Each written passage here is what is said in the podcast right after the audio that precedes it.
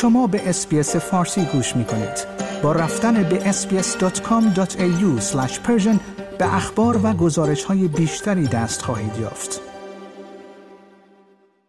اکثر مردم هرگز انتظار ندارند که در یک موقعیت اضطراری گرفتار شوند تا زمانی که مجبور شوند در میان آمار نشان می دهد که تعداد افرادی که آموزش کمک های اولیه را در استرالیا دریافت کرده اند به میزان قابل توجهی کمتر از میزان بروز آسیب است که نیاز به پاسخ فوری دارند. و اینک پرسش این است که بهترین راه برای آموزش چیست؟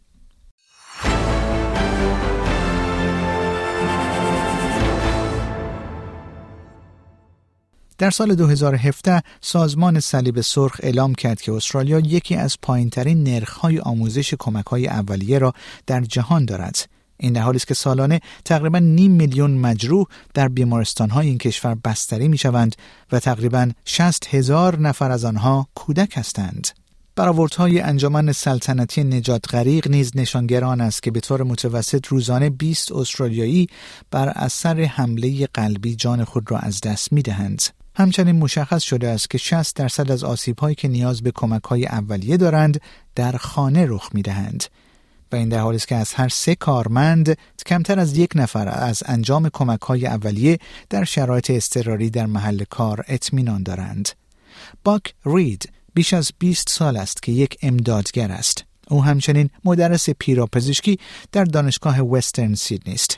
او اگرچه می‌گوید اکثر مردم آموزش کمک های اولیه را دریافت نمی کنند مگر اینکه برای کار خود به آن نیاز داشته باشند. وی اگرچه تاکید می کند که دریافت این آموزش فواید بالایی دارد. First aid training does two things. It both gives people skills to sort of self-manage situations and improve people's outcomes when they become injured or unwell, but it also gives them confidence. So it's a good way for people to learn about how to respond in situations, not just in terms of hands-on first aid things, but kind of how to mentally prepare themselves. دوره های آموزشی کمک های اولیه اصول اولیه نحوه واکنش به موقعیت های اضطراری گوناگون و درمان آسیب های گوناگون را به افراد آموزش می دهد. آقای ریز می گوید که هدف از این آموزش ها این است که به افراد آسیب دیده قبل از اینکه بتوانند به خدمات پزشکی حرفه‌ای دسترسی پیدا کنند فرصت بیشتری برای بهبود یا بقا داده شود. First aid training is focused on before the help arrives. Having said that, when people call triple zero, for example, the ambulance call takers will give them instructions over the phone to assist them. Obviously, when you're ringing triple zero because something's happened, that's probably not the optimal time to be taking in a whole lot of new information. The more prepared people are ahead of time, the better that's going to work. But certainly, if somebody's more critically ill or injured, you know, we want people to be doing things from the second that it happens before the paramedics arrive. دوره های آموزشی کمک های اولیه به افراد نحوه انجام احیای قلبی ریوی یا به زبان دیگر CPR و نحوه استفاده از دستگاه دفیبلیراتور را آموزش می دهد. این دو در واقع دو اقدام و مداخله مهم و بالقوه نجات دهنده هستند که می توان از آنها برای کمک به فردی که ایست قلبی دارد استفاده کرد.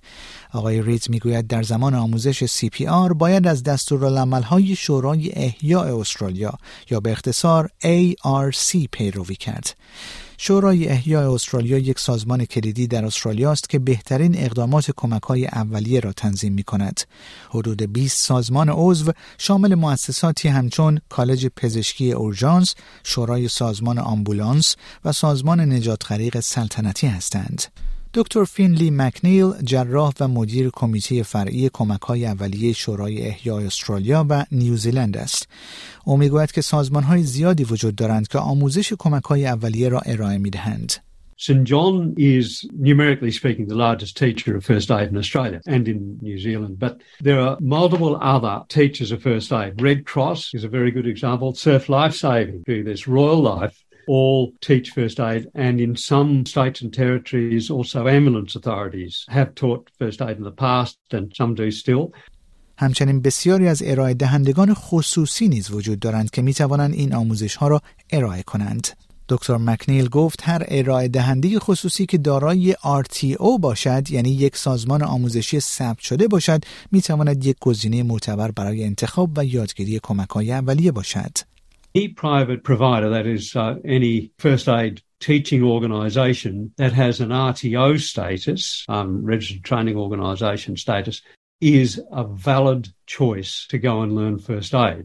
You should go to one of the recognised organisations, that is the RTOs. در حالی که اکثر دوره‌های کمک‌های اولیه به صورت حضوری تدریس می‌شوند، برخی از آنها شامل دوره‌های آنلاین هستند. دب لو به عنوان مسئول منطقه‌ای کمک‌های اولیه برای صلیب سرخ در بریزبن کار می‌کند. او می‌گوید که گزینه‌های ارائه دوره مختلط به رفع نیازهای مختلف یادگیری کمک می‌کند. The benefits to having a blended online component is that it allows you to do this at your time and your own pace, which is important for different kinds of learners who may need a little bit more time to reflect, to absorb the information, and also allows to go back and reread and revisit some of that information. And we also, with the online learning component, have the functionality for closed captioning, so that can allow for the online component to also be translated over into uh, a multitude of different languages. خانم لو اضافه می کند که والدین و مراقبان این امکان را دارند که آموزش تخصصی کمک های اولیه را برای نوزادان و کودکان انجام دهند. It covers the difference between, say, first aid for an adult versus child or infant, CPR. We look at safety in the home and how to minimize risks within the home. Medical situations such as choking and asthma, allergies, bleeding. The whole idea behind this course is giving us those tools to feel safe and confident in the decisions that we make and to know that there are other resources or assistance if they need, such as nurse on call. در استرالیا صلاحیت کمک های اولیه باید هر سه سال یک بار تمدید شود و به همین دلیل هر سال آموزش مجدد در CPR توصیه می شود. دکتر مکنیل گفت آموزش CPR واقعا مهم است. متاسفانه در حال حاضر احتمالا فقط 5 درصد از استرالیایی ها در عمل گواهی کمک های اولیه دارند و توانایی انجام CPR با گذشت زمان از آخرین باری که از آن استفاده کردید محو می شود. Training is really important for CPR. It really does help to have been trained in this. And unfortunately, at the moment, probably only 5% of Australians actually have a current first aid certificate. And the ability to do CPR actually fades with time since you last used it. دوره های کمک های اولیه از نظر مدت زمان متفاوت هستند. برخی از آنها برای چند ساعت تا چند روز اجرا می شوند. برخی از آنها دارای اعتبار ملی هستند و برخی دیگر اعتبار ندارند. برخی برای محیط های اداری مناسب هستند در حالی که برخی دیگر برای محیط های کار در فضای باز مناسب هستند. آقای رید می‌گوید کارآموزان و محلهای کار باید درباره آنکه دوره‌ای که انتخاب می کنند با نیازهای آنها مطابقت داشته باشد اطمینان حاصل کنند.